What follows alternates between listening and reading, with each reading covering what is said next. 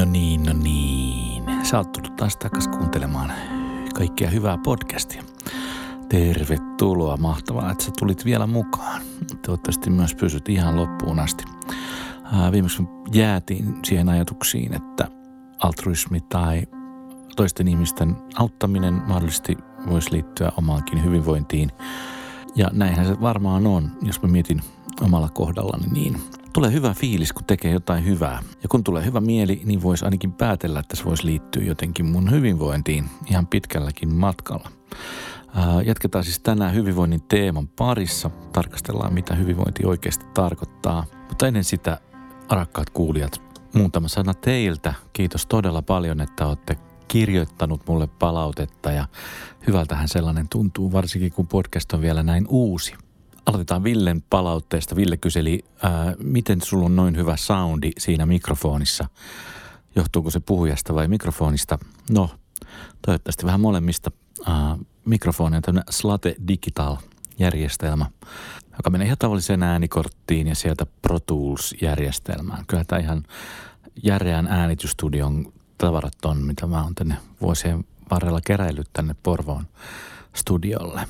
Terhi taas kiinnitti huomiota tosiaankin tuossa Ihminen ei ole Saari -podcastissa, että kerroin tosiaankin kokemuksistani mielenterveystyöstä yhdistäen jotenkin ihmisiä, jotka on tehnyt pahoja tekoja. Ää, tietenkin mun olisi pitänyt mainita, että kyseessä oli sitä kriminaalipsykiatrian työtä, mitä mä tein, ei mielenterveys ongelmat ja pahat teot mitenkään korreloi toisiaan. Ne mielenterveyshaasteista kärsivät ihmiset eivät lähtökohtaisesti ole todellakaan vaarallisia. Vaarallisempi on humalainen mies Töölön nakkikioskilla Jaskan grillillä kaksitoista aikaa yöllä kuin oman päänsä kanssa painiva ihminen, joita meitä taitaa enemmistö tässä maailmassa olla. Hyvä huomio, Terhi. Kiitos, että annoit mahdollisuuden korjata. Johanna lähettää terveisiä, että ihanaa pohdintaa ja ääntäsi on helppo ja turvallista kuunnella. No, tää on ihan älyttömän kiva kuulla. Turvallisuuden kokemusta maailmassa ei ole koskaan liikaa. Kiitos, Johanna. Petri kiittää erityisesti pohdinnasta hyvän tekemisen rahan alkulähteistä ja se sai hänet pohtimaan, että mikä toimiala on oikeasti hyvä ja mikä paha.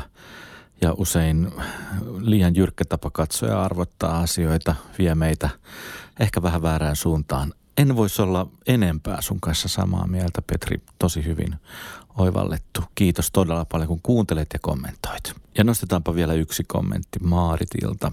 Yhdessä jaksossa on kahvipaussin verran kovin kannustavaa ja sivistävää asiaa.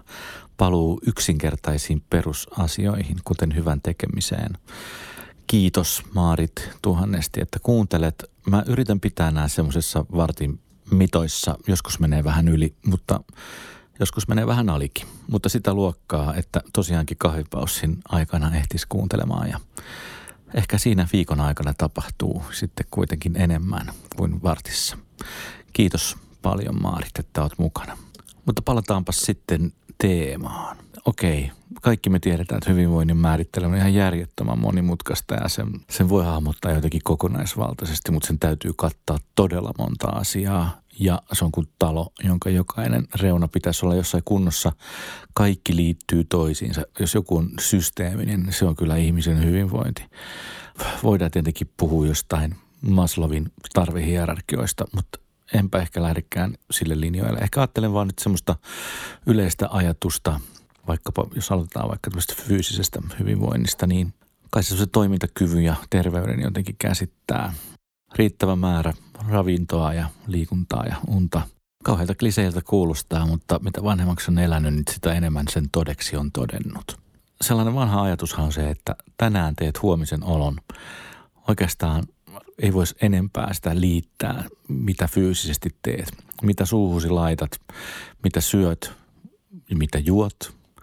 Ää, mitä teet. Sellainen olo sulla on huomenna.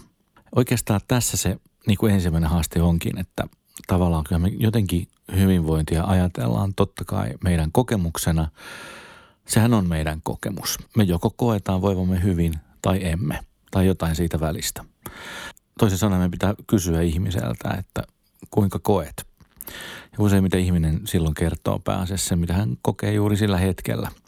Kun taas me tiedetään, että hyvinvointi on vähän aikaan sidotumpi asia. Et ihan se pienen hetken nautinto siinä pikku nousu humalassas, kun kysellään, että kuinka voit, niin hän voi olla, ihminen voi olla hyvinkin sitä mieltä, että no juuri nyt paremmin kuin koskaan hyvin voidaan. Joskus oli joskus mukana näissä hankkeissa ja tehdään tämmöisiä hyvinvointikyselyjä ja kysellään ihmisten kokemuksia, niin joskus oli tapana semmoinen, että ihmiset vietiin aina johonkin tiettyyn paikkaan juhlimaan tai tota, sata kehitysvammasta ja mennään paistamaan vaahtokarkkeja notskilla ja syödään makkaraa ja hups, siinäpä se kyselykin oli, että kuinka muuten hyvinvointisi mahdollisesti tässä hankkeessa onkaan kehittynyt, niin he oli sitä mieltä, että erittäin hyvin ja hyvinvointi on niin kuin selkeästi niin kuin ihan tapissaan juuri tällä hetkellä. Jossain vaiheessa ehkä hiffattiin, että kyllä tämä kokemus pitää olla jotenkin, joka alkaa ja loppuu, että se jonkinnäköinen ennen jälkeen mittaus ja jonkinnäköinen aikarajoitekin tähän liittyy. Ja siitä oikeastaan päästään siihen fyysisen hyvinvoinnin jälkeen siihen henkiseen hyvinvointiin, joka koskee kuitenkin sitä, että miten me tunnetaan, mitä me ajatellaan ja missä balanssissa tämä kaikki meidän pään sisällä oikein onkaan. Siihen voi liittyä tosiaankin jopa itsensä hyväksymisen ajatukset ja kyky käsitellä stressiä ja haasteita. Ehkä myös kyky palautua stressaavista hetkistä. Tämmöinen sana kuin resilienssi, mikä kuulostaa vähän hassulta, mutta oikeastaan se voi kuvitella semmoisen kuminauhan, jonka päässä ihminen on. Ja välillä me käydään syvissä vesissä ihan jokainen meistä vuorotellen. Mutta se, että miten me palaudutaan sen kuminauhan kanssa takaisin johonkin tilaan, missä me oltiin, niin se on yllättävän tehokas hyvinvoinnin mittari. Kuinka me palaudutaan asioista, kuinka me tota, toivutaan koettelemuksista, mikä on meidän niin sanottu resilienssi, eli tämmöinen niin kuin mukautumiskyky johonkin tilanteeseen. Ihminen on yllättävän mukautuva ja yllättävänkin olosuhteisiin hän kyllä tosi nopeasti sopeutuu. Ihminen on siitä ihan mielettömän elastinen olio. Toki tässä on tullut vuosien varrella aika vahvasti itselle sellainen ajatus, että ei me täältä palautua kyllä mihinkään pisteeseen, missä me joskus on oltu, vaan kyllä tämä matka jotenkin jatkuu tästä päivästä kohti tulevaa ja menneeseen ei enää voi palata. Niin kuin Fredi laulaisi kolmatta linjaa takaisin kappaleessaan. Nuoruuttaan ei takaisin saa eikä aikaakaan.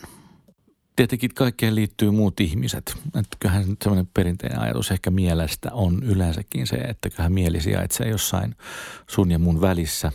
Että jonkinnäköinen sosiaalinen hyvinvointi liittyy, miten me ihmisten kanssa asioidaan, minkälainen vuorovaikutus meillä on ja minkälaisia ihmissuhteita meillä on ja mitä ne tuo meille. Tuoksi meille jotain merkityksellisiä asioita tai iloa elämään.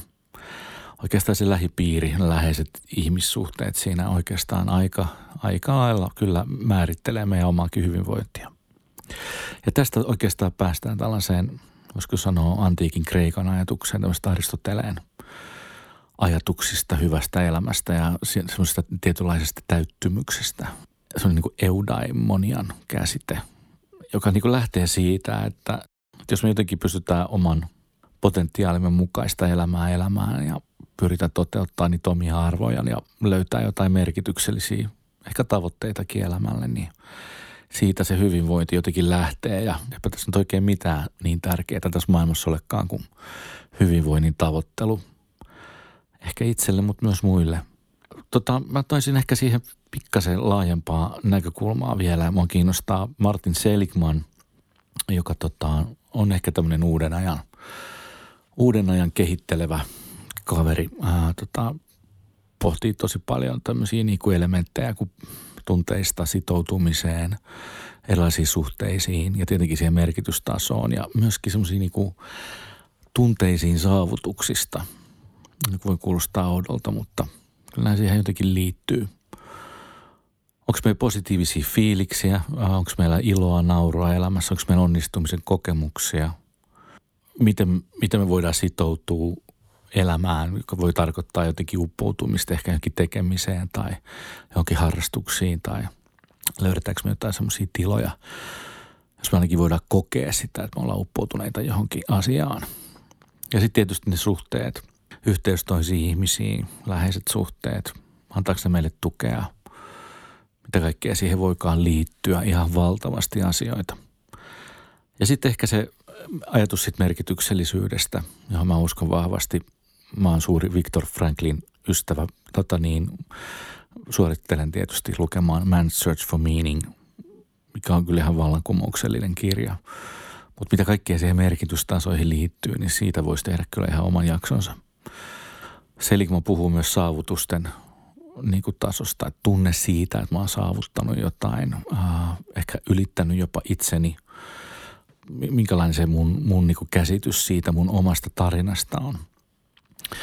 Että jotenkin onko se mun tarina, kun mä katson taaksepäin, tietenkin kun mä oon tota niin, tehnyt terapiaa itse niin ja myös ollut terapiassa itse, niin ymmärrän sen niin kuin suhteen siihen, että minkälainen tarina me itsestämme kerrotaan itsellemme. Ja totta kai myös mitä tarinoita yhteisö kertoo itsestään, mitä tämä maa kertoo itsestään, minkälaisia me oikein ollaan. Niin näillä on ihan suora suhde siihen, miten me voidaan. Et kuten sanotaan, että me ollaan jotenkin oma, oman tarinamme kirjoittajia ja voidaan valita jollain tasolla, että minkälainen tarina meistä syntyy ja tulee. Onko se sellainen, jossa me jotenkin ollaan selviydytty jostain? Onko se selviytymistarina vai onko se sellainen tarina, joka rajoittaa ja estää meitä? Onko se semmoinen, mikä avaa jotain uusia lukuja?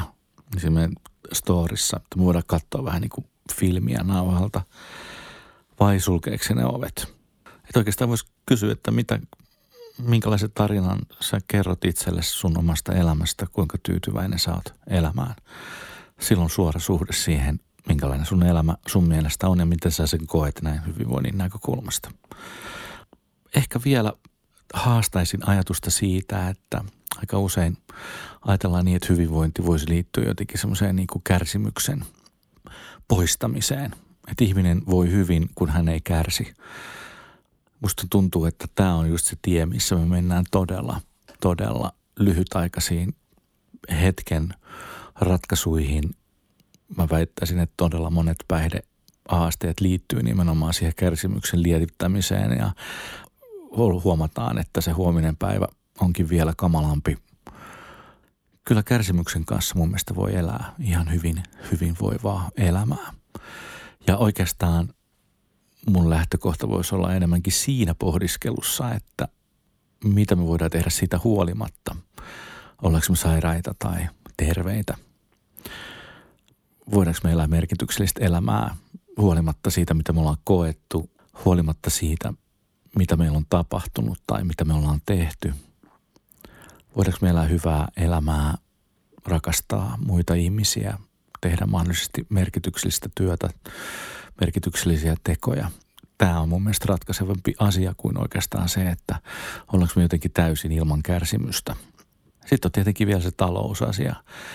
Ja kyllähän tästä on paljon näyttöä siitä, että kysymys ei ole edes pelkästään siitä, että saitko ihan jonkun peruselantosi, vaan että jos sulla on mahdollisuuksia saada taloudellisesti, ehkäpä jopa satsattua siihen sun hyvinvointiin, ostaa esimerkiksi hyvinvointipalveluja, ää, syödä hyvää, terveellistä, ää, ravitsevaa ruokaa, tilata apua omaan fyysiseen kuntoon, omaan henkiseen kuntoon, niin kyllä se vaan näkyy siinä sun hyvinvoinnissa, että kyllä taloudellinen hyvinvointi tuo sulle turvaa, tuo sulle mahdollisuuksia voida vielä paremmin.